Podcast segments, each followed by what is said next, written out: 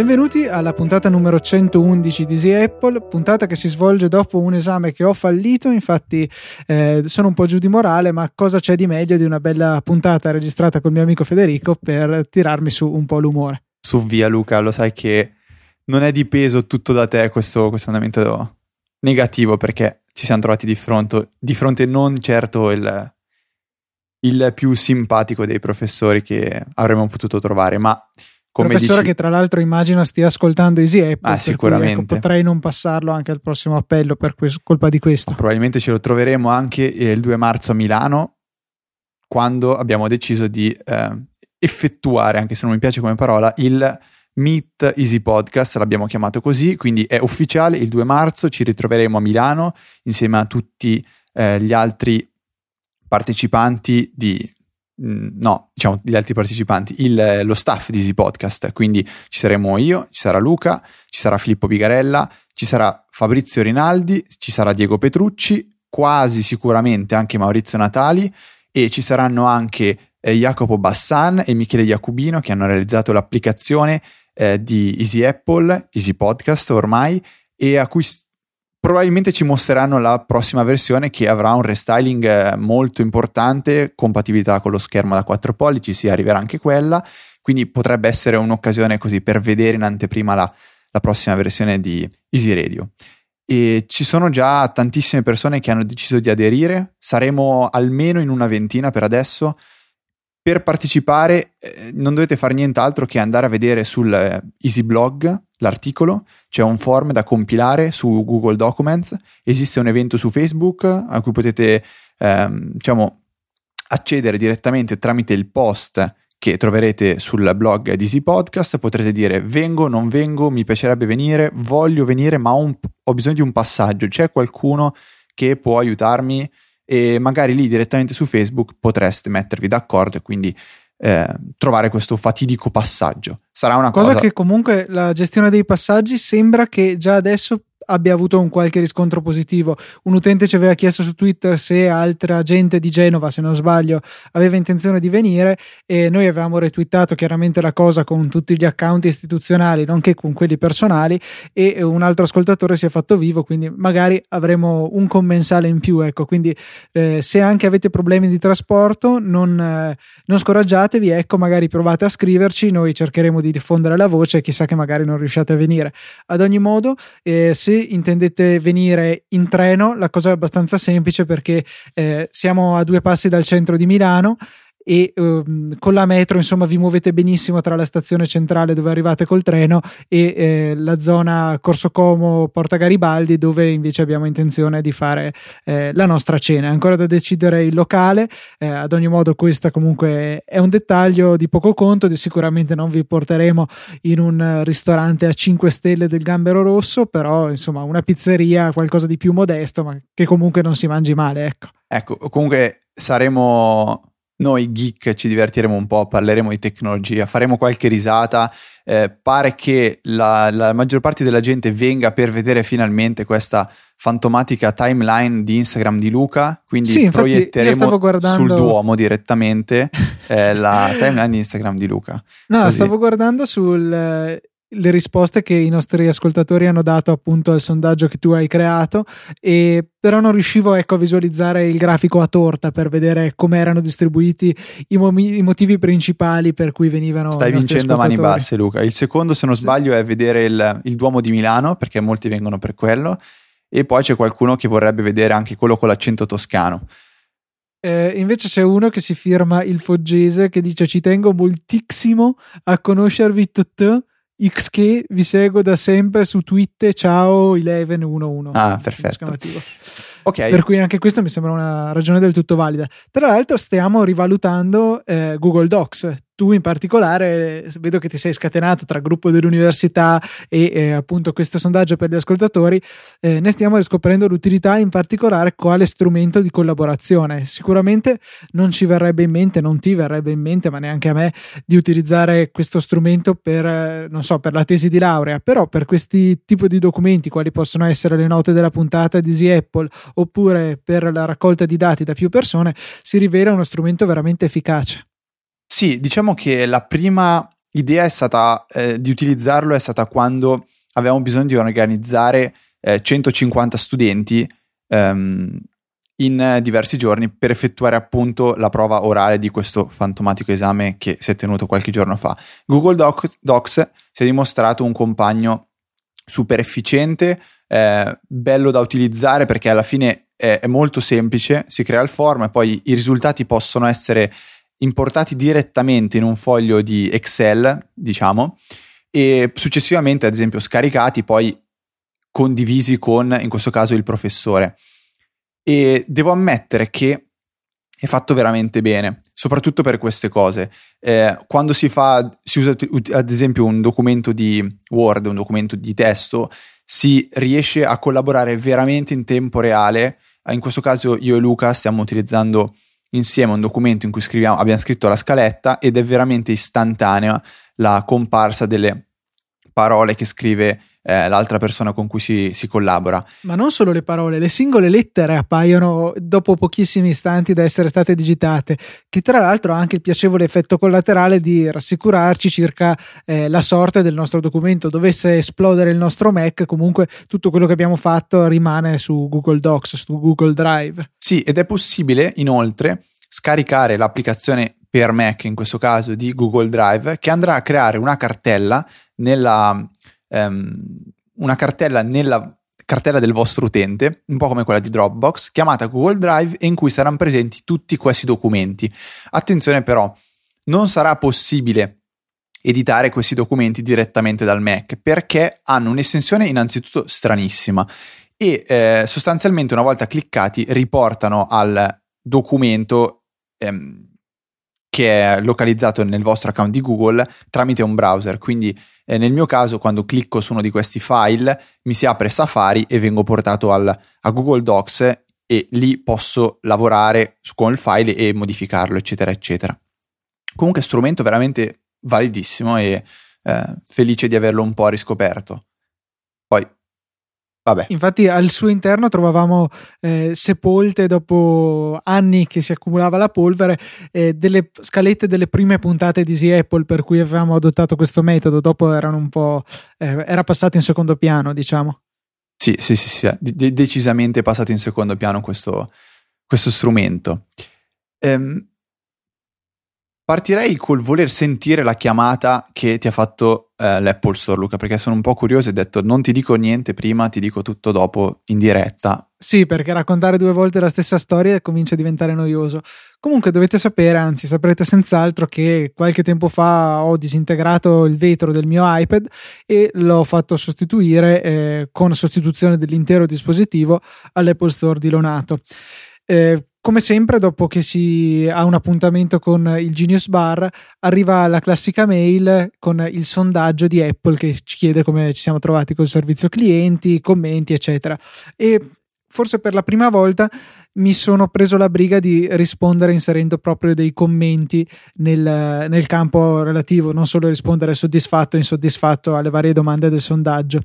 E qualche giorno dopo aver inviato questo sondaggio, mi squilla il telefono un numero sconosciuto, un prefisso sconosciuto, rispondo e era la direttrice dell'Apple Store di Lonato che mi ringraziava personalmente per eh, i commenti che ho lasciato, eh, per il fatto che comunque hanno apprezzato molto che io abbia speso il mio tempo, bla bla bla, insomma le solite cose che dicono un po' sempre. E insomma mi, il mio commento di fatto era che mi disturbava il fatto di dover pagare eh, per un'intera sostituzione eh, soltanto per aver incrinato il vetro, perché di fatto funzionava benissimo l'iPad, però mi disturbava il fatto di non poter sostituire il vetro, ma di dover cambiare tutto il dispositivo, quindi con un costo abbastanza elevato. Ho pagato 280 euro per il cambio, che è una tariffa eh, uguale per tutti, per tutti i modelli di iPad, almeno per quello di terza generazione. Quindi che abbiate il 16 3G o il, 60, il 16 WiFi o il 64 3G, che era il, mio modello, eh, non cambia niente, eh, andate a pagare sempre questo fisso. Tra l'altro, per certi versi, per me ancora ancora considerato che il 64 3G ha un costo vergognoso eh, solo leggermente meno vergognoso del 128 che è recentemente uscito e, ehm, per chi chiaramente ha preso un 16 wifi comincia a essere più della metà del costo dell'oggetto.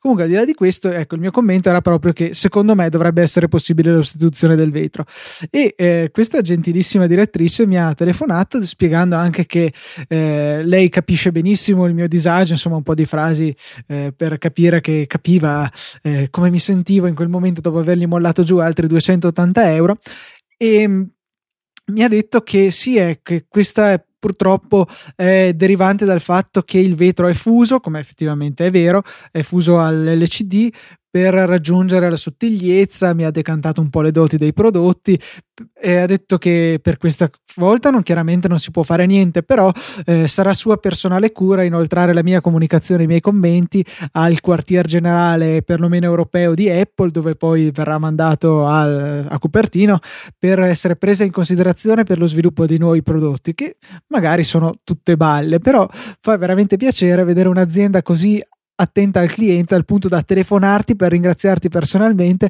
e poi quello che mi ha fatto più sorridere è stata eh, che mi ha chiesto di dove ero e se ero vicino all'Apple Store dico no guardi sono di Verona sono, è quasi un'ora di macchina per venire lì. Ah che peccato perché sennò poteva venire eh, ci bevevamo un caffè insieme. Comunque se, se, passa da queste parti chieda di me mi ha detto il nome che ho puntualmente dimenticato e così insomma possiamo eh, conoscerci di persona. Un trattamento che a me veramente ha restituito il sorriso perché non, non, conosco altre aziende ecco, che ti telefonano personalmente per ringraziarti dei commenti che hai lasciato in un form automatico che viene mandato a tutti. Se pensiamo a quanta gente gira per un Apple Store, eh, immaginiamoci quanti commenti gli arrivano. Probabilmente allora è la stessa persona che aveva chiamato me mesi eh, fa. No, perché tu eri andato al Fiordaliso, sbaglio, e io ero andato a Lunato invece. Perfetto, esatto, esatto. Però anche lì era una ragazza qua, gentilissima, il nome ovviamente me lo sono dimenticato anch'io, però eh, nonostante tu dicessi che erano le solite formalità, però sono formalità che non, non, non sempre tutti, diciamo, eseguono, propongono, non so come si dice, cioè difficilmente ti chiamano per scusarsi altre aziende. No, tu non sì. capisco se sei stato eh, sorpreso positivamente o semplicemente ci sei rim- cioè l'hai no, presa un po' come una stupidata. No, no, sono rimasto positivamente sorpreso, cioè non so poi a cosa serva di fatto, ma sicuramente crea un rapporto con il cliente che è di certo positivo e rende più probabile l'acquisto del, di altri prodotti dell'azienda, se non altro perché vero o non vero ti fa sentire importante, ti fa sentire come una persona a cui tengono, eh, sia come cliente che prima di tutto per la tua soddisfazione, per il tuo rapporto che hai con l'azienda.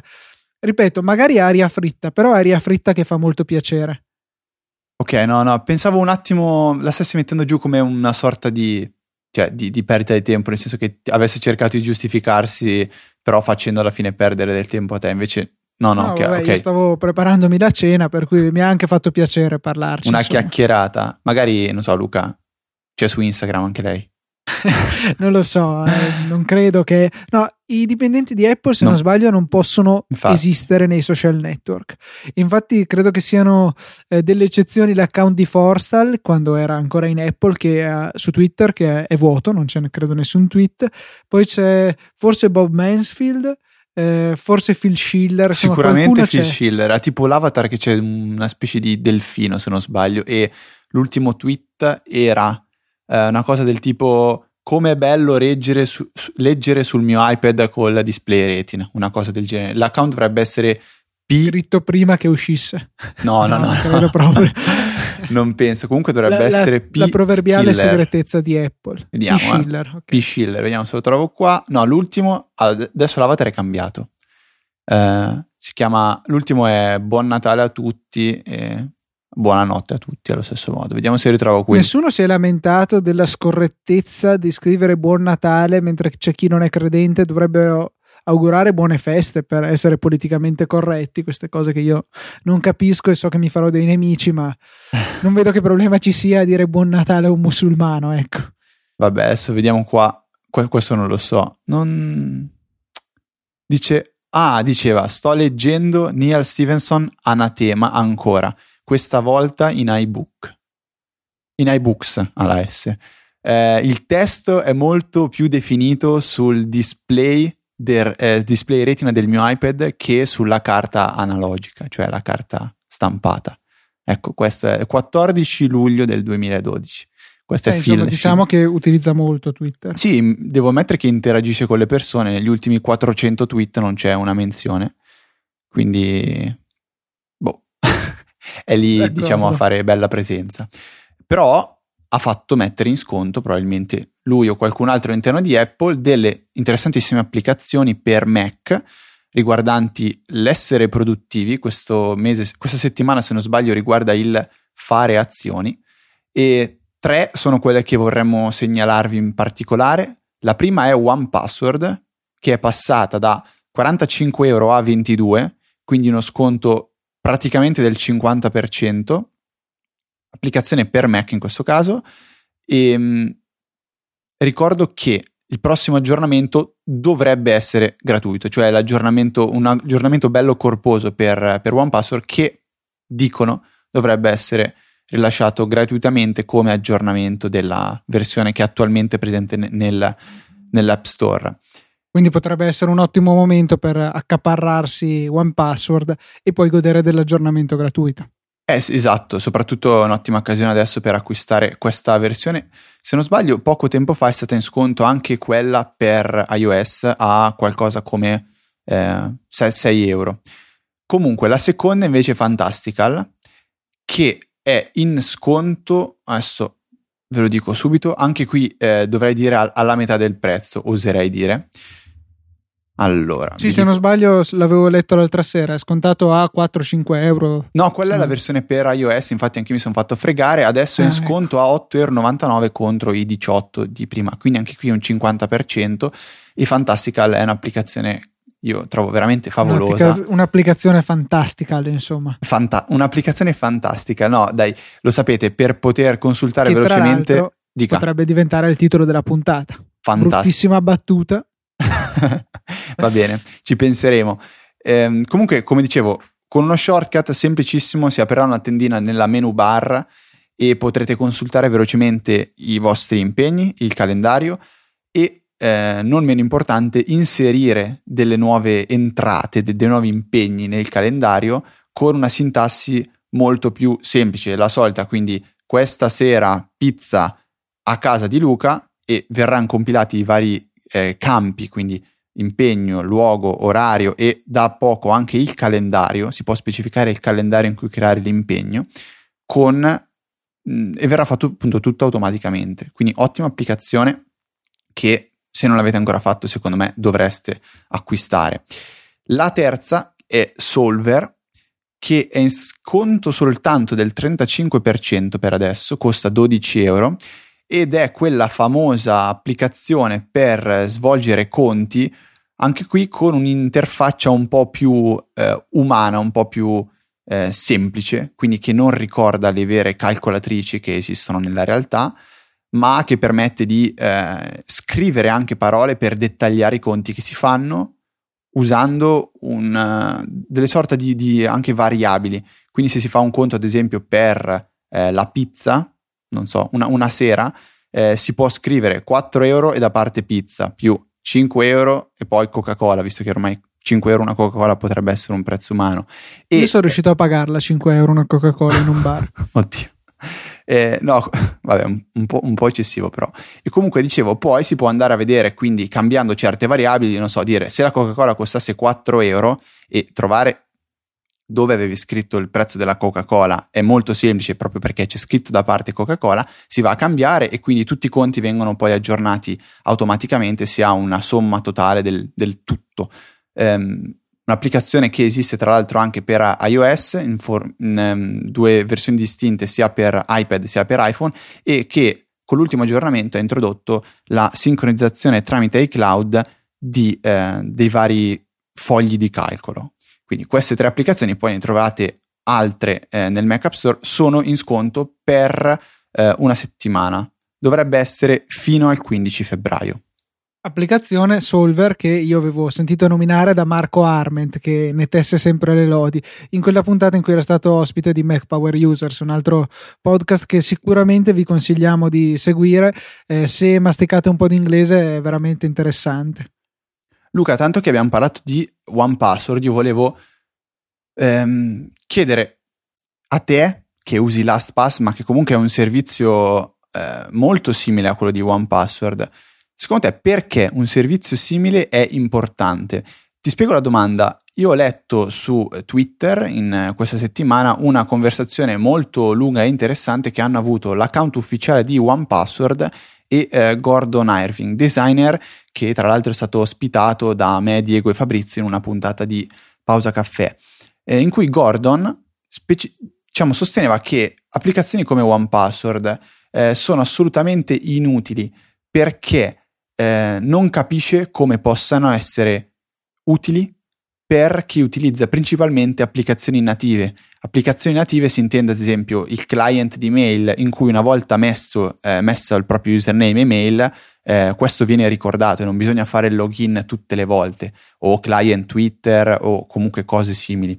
E lui dice che ha tutte le sue ehm, password importanti, quelle due o tre password importanti, complicate e che si ricorda a memoria tutte le altre a lui non frega niente di avere password complicate perché sostiene che se uno dovesse rubargli la password dell'account di Twitter, cosa potrebbe fare di così male? Cioè può al massimo scrivere eh, una stupidata o menzionare qualcuno, eccetera, eccetera. Quindi lui trova che eh, applicazioni come OnePassword appunto siano assolutamente inutili perché non ci, non ci sono così tante cose importanti da proteggere e quelle poche da proteggere lo si può fare tranquillamente da soli. Tu cosa eh, ne comunque, già banalmente la propria immagine, secondo me, è da proteggere. Sì, è vero, Twitter eh, non è che poi ci rubano i soldi in banca se eh, dovesse il nostro account sfuggire dal nostro controllo, però comunque secondo me è un danno d'immagine in primo luogo che sei stato così tordo da farti fregare la password di Twitter e secondo comunque prendendo il controllo sembra che sei tu a parlare.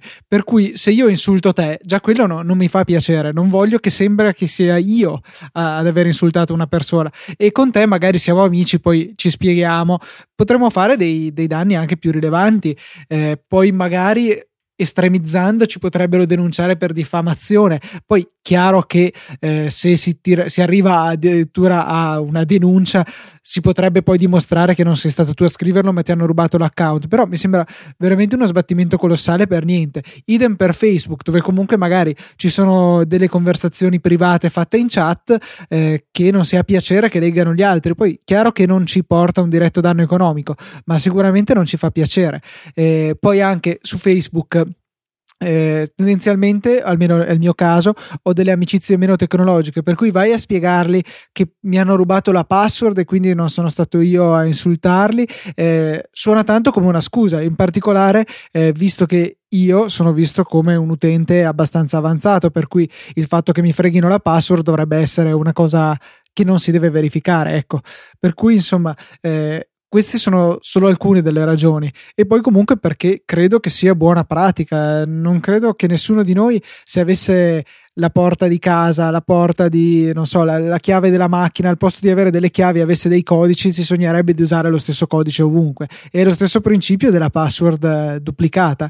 Eh, sono stato colpevole di questo negli anni, sì, sicuramente, credo che tutti lo siamo stati, eh, però adesso che ho scoperto questi tool che con tutto sommato una fatica che è abbastanza ridotta perché non mi costa praticamente niente eh, andare quella volta in più a recuperare la mia password se non è inserita automaticamente, eh, però il vantaggio che ne ho in sicurezza è molto.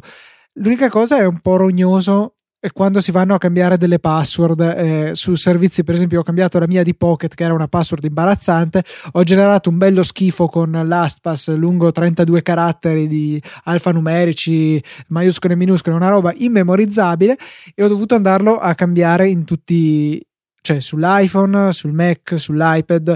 Eh, poi i bookmark let non funzionavano più perché eh, avevo cambiato la password, quindi ero stato sloggato dall'account. Insomma, ho dovuto rifare il login diverse volte. E se avessi avuto una password idiota, la scrivevo tranquillamente scrivevo Pluto e out, out, non ci mettevo molto. In questo caso dovevo sempre ricorrere all'applicazione di LastPass, andare a copiarmi la password perché, ripeto, era impossibile scriverla e eh, inserirla nel campo. La cosa più idiota però è il sito di PayPal, ma là è colpa loro. Se tu provi a incollare una password, ti dicono no, non puoi, scrivila, non puoi incollare una password. Giuro che non capisco per quale principio assurdo. Comunque, una volta che sia scritta questa password casuale, LastPass riesce correttamente a salvarla nel suo database e a reinserirla ogni volta perché a quanto pare il sito di PayPal non lo vede come un incollamento. Scusate, come una password incollata. E per cui insomma lascia procedere il login. Comunque non vedo perché uno non dovrebbe incollare la sua password. Magari uno ha una strana mania che si va a scrivere su TextEdit la password, la taglia, la incolla nel browser, non vedo che male ci sia. Cioè, nel senso, non è compito di PayPal eh, analizzare queste turbe psichiche. Beh, questa cosa di PayPal sinceramente non la sapevo neanche, mi sono un attimo sorpreso anch'io. Visto, mi è tornata in mente, so che mi era successo e mi è tornata in mente vedendo su app.net, pensa a te, il fondatore Dalton che si lamentava di questa cosa qui. Mm. Allora app.net è utile. Sì, avete guadagnato due minuti di mio sproloquio su PayPal grazie ad app.net. Ora non so se è stata positiva o negativa la cosa. No, dai, comunque eh, riguardo proprio One Password, io direi che come dicevi tu un pochettino all'inizio del tuo sproloquio, come l'hai chiamato tu, eh, è anche secondo me una questione di, di educazione e anche di rispetto nei confronti degli altri, perché io potrei dire sì, chi se ne frega se uno mi ruba l'account di Twitter perché io non ho niente da proteggere o bla bla bla. Però chi ruba il mio account di Twitter probabilmente vuole dare fastidio ad altri e a me già scoccia parecchio quando mi trovo tra per esempio i messaggi privati quel solito tweet con scritto ciao clicca qui clicca là che è un palese spam che avviene semplicemente perché si autorizza ad esempio un, un'applicazione o qualcosa del genere che non ha buone intenzioni e questo secondo me è già brutto. Il fatto di dire sì, chi se ne frega se mi ruba l'account di Twitter, eh, a me non piace, proprio anche per un, un, discorso di vista di educazione, secondo me. Ehm, poi l'altra cosa importante è che, ad esempio, Gordon durante questa discussione si è un po' fregato perché ha detto eh, sì, vabbè, se uno mi frega l'account di, di, YouTube, cosa succede? Lascia un commento negativo a un video che in realtà è bello e il team di OnePass gli ha risposto, ehi, attento, perché se ti rubano YouTube, eh, l'account di YouTube, vuol dire che sono arrivati alla tua email. Perché ormai ricordiamo che tanti servizi sono interconnessi tra di loro, addirittura a molti servizi si può fare il login direttamente tramite Facebook o tramite Twitter e bisogna stare attenti secondo me in queste cose. E poi un'altra cosa che non si può fare senza un software come OnePassword, ad esempio, è cambiare la password di eh, login per vari siti con frequenza. Eh, io magari direi ca- cambiamo le password comunque per sicurezza ogni sei mesi, come ad esempio da noi il Politecnico impone. Farlo a mente è molto difficile, soprattutto dopo che ti sei abituato per sei mesi a inserire la stessa password. Eh, no, non è una cosa molto facile. Ultimissima cosa che voglio dire che eh, in questa con- conversazione ho scoperto quel, quel qualcosa in più che ti dà One Password rispetto alla SPAS, o meglio quella sicurezza in più che dà One Password rispetto alla SPAS, è il fatto che One Password non è un servizio online, cioè non è possibile accedere al tuo database di One Password online. Mentre con la SPAS... Beh, oddio, ti... è in Dropbox. Sì, è vero, sì, questa è una cosa che però loro non, non, non prendono di default, cioè in realtà quello che dici tu è vero se uno lo prende su Dropbox, il tuo, se prende su Dropbox il tuo database, in teoria poi ci può lavorare.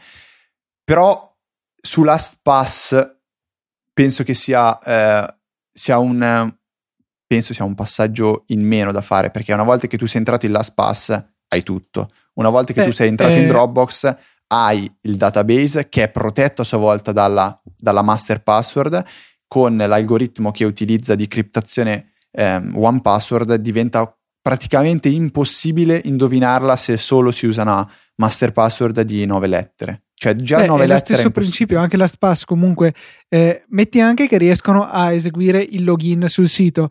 Cioè comunque, eh, se non ho capito male come funziona, ma sono certo, il database per come è salvato sui loro server. Anche ammetti- ammettiamo che ci sia una cartella dove andiamo e ci sono tutti gli utenti di LastPass con i loro database da scaricare.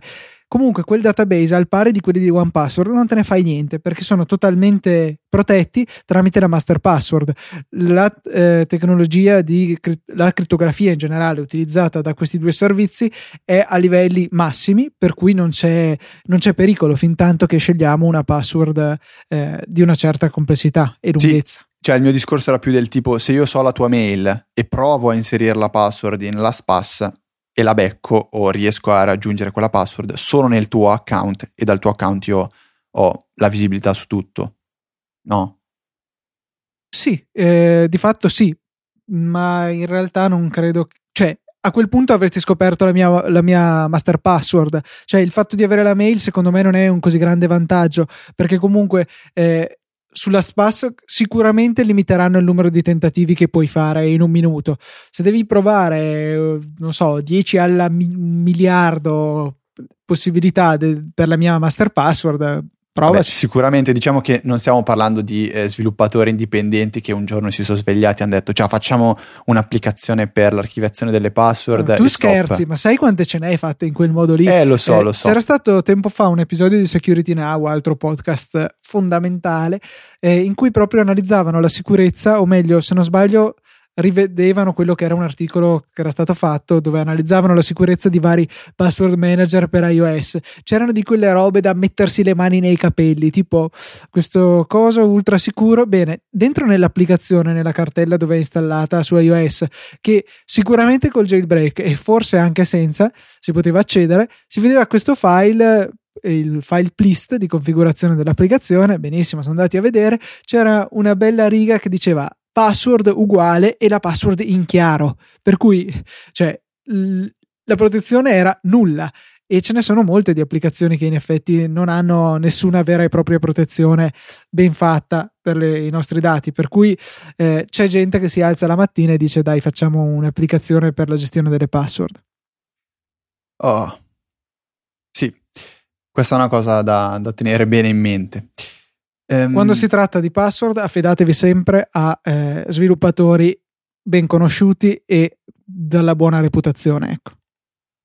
Mi sento, mi sento un, po', un po' Ben Brooks in questo momento, Luca, non per quello che penso, ma perché ti dico che eh, io sto esaurendo il mio tempo a disposizione per questa puntata, quindi ti chiederei se riusciamo in dieci minuti di, di diciamo, okay. arrivare alla fine D'accordo, visto tra l'altro la mia propensione a parlare veloce, credo che questo non dovrebbe essere eccessivamente un problema. No. Volevo eh, segnalare comunque alcune cosette abbastanza rapide che mi si stavano accumulando da qualche settimana e per un motivo o per l'altro non avevo mai citato. Punto 1. Eh, lo screensaver che uso attualmente su OS X è uno di quelli preinstallati e ha la la particolarità di andare a beccare tutte le foto della mia libreria di iPhoto oppure solamente eventi specifici, album specifici, insomma possiamo essere più... Ehm, eh, specifici. Più specifici, esattamente, tanto per usare di nuovo questa parola, visto che l'ho usata solo 20 volte in una frase, mi sembra giusto. Comunque potete scegliere le vostre foto e utilizzarle come screensaver, cosa che di per sé è molto carina perché ogni tanto magari ti capita lasciare lì il Mac per rispondere al telefono, ok, oppure non so, registrando Easy Apple tipo in questo momento che eh, non muovo la freccina del mouse, non scrivo niente e partono queste foto e passano fuori magari delle foto di cui mi ero dimenticato. Nello specifico io vi consiglio la versione pannelli, che è quella che fa una transizione come se fossero delle mattonelle, le nostre foto che si scambiano andando a, appunto ad alternarsi sullo schermo. A me piace molto, sembra magari è una boiata, però sinceramente a me dà molta soddisfazione. Altra cosa, eh, visto che sappiamo tutti che le batterie degli smartphone in generale e per la mia esperienza dell'iPhone 5 non durano assolutamente niente, eh, potrebbe essere una buona idea eh, dotarsi di una batteria est- esterna. E in particolare vi volevo consigliare il modello che utilizzo io, che è della Leica, Leica, non so esattamente eh, come si pronunci, e il modello è Power Station Small anche se di small eh, non ha poi tanto se non le dimensioni. È comunque abbastanza pesante, devo dire la verità, però ehm, permette con la sua capacità di ben 5400, no, 5600 mAh di ricaricare diverse volte, volte il nostro iPhone. A me personalmente non è mai capitato di ricaricarlo più di due volte senza per scrupolo ricaricare poi di nuovo la batteria. Però comunque due cariche complete vuol dire che veramente possiamo tartassare il nostro iPhone fino alla morte. Eh, pur avendo appunto in tasca questa batteria, certi di eh, poter tornare a casa eh, con un po' di carica. La, bat- la, batteria è attualmente in sconto su Amazon, ne è rimasta solo una, quindi un fortunato se la potrebbe mia, aggiudicare. La voglio io, Luca, quindi basta, è mia. Costa solamente 26,90, quindi 27 euro. La spedizione è gratuita perché siamo sopra la soglia fatidica dei 19 euro che è tipica di Amazon e eh, appunto è molto comoda. Ha un cavo nella confezione con mille adattatori, chiaramente manca l'adattatore Lightning perché eh, non, non, esisteva ancora appunto quando è stata progettata questa batteria, ma in realtà il problema non si pone perché la batteria ha una porta USB a cui si attacca il suo cavo con mille adattatori a cui noi possiamo tranquillamente attaccare il nostro cavo Lightning, sia il nostro cavo originale che gli stupendi cavi da 8 euro che ho comprato da DL Extreme e che si trovano anche su Amazon, fatalità.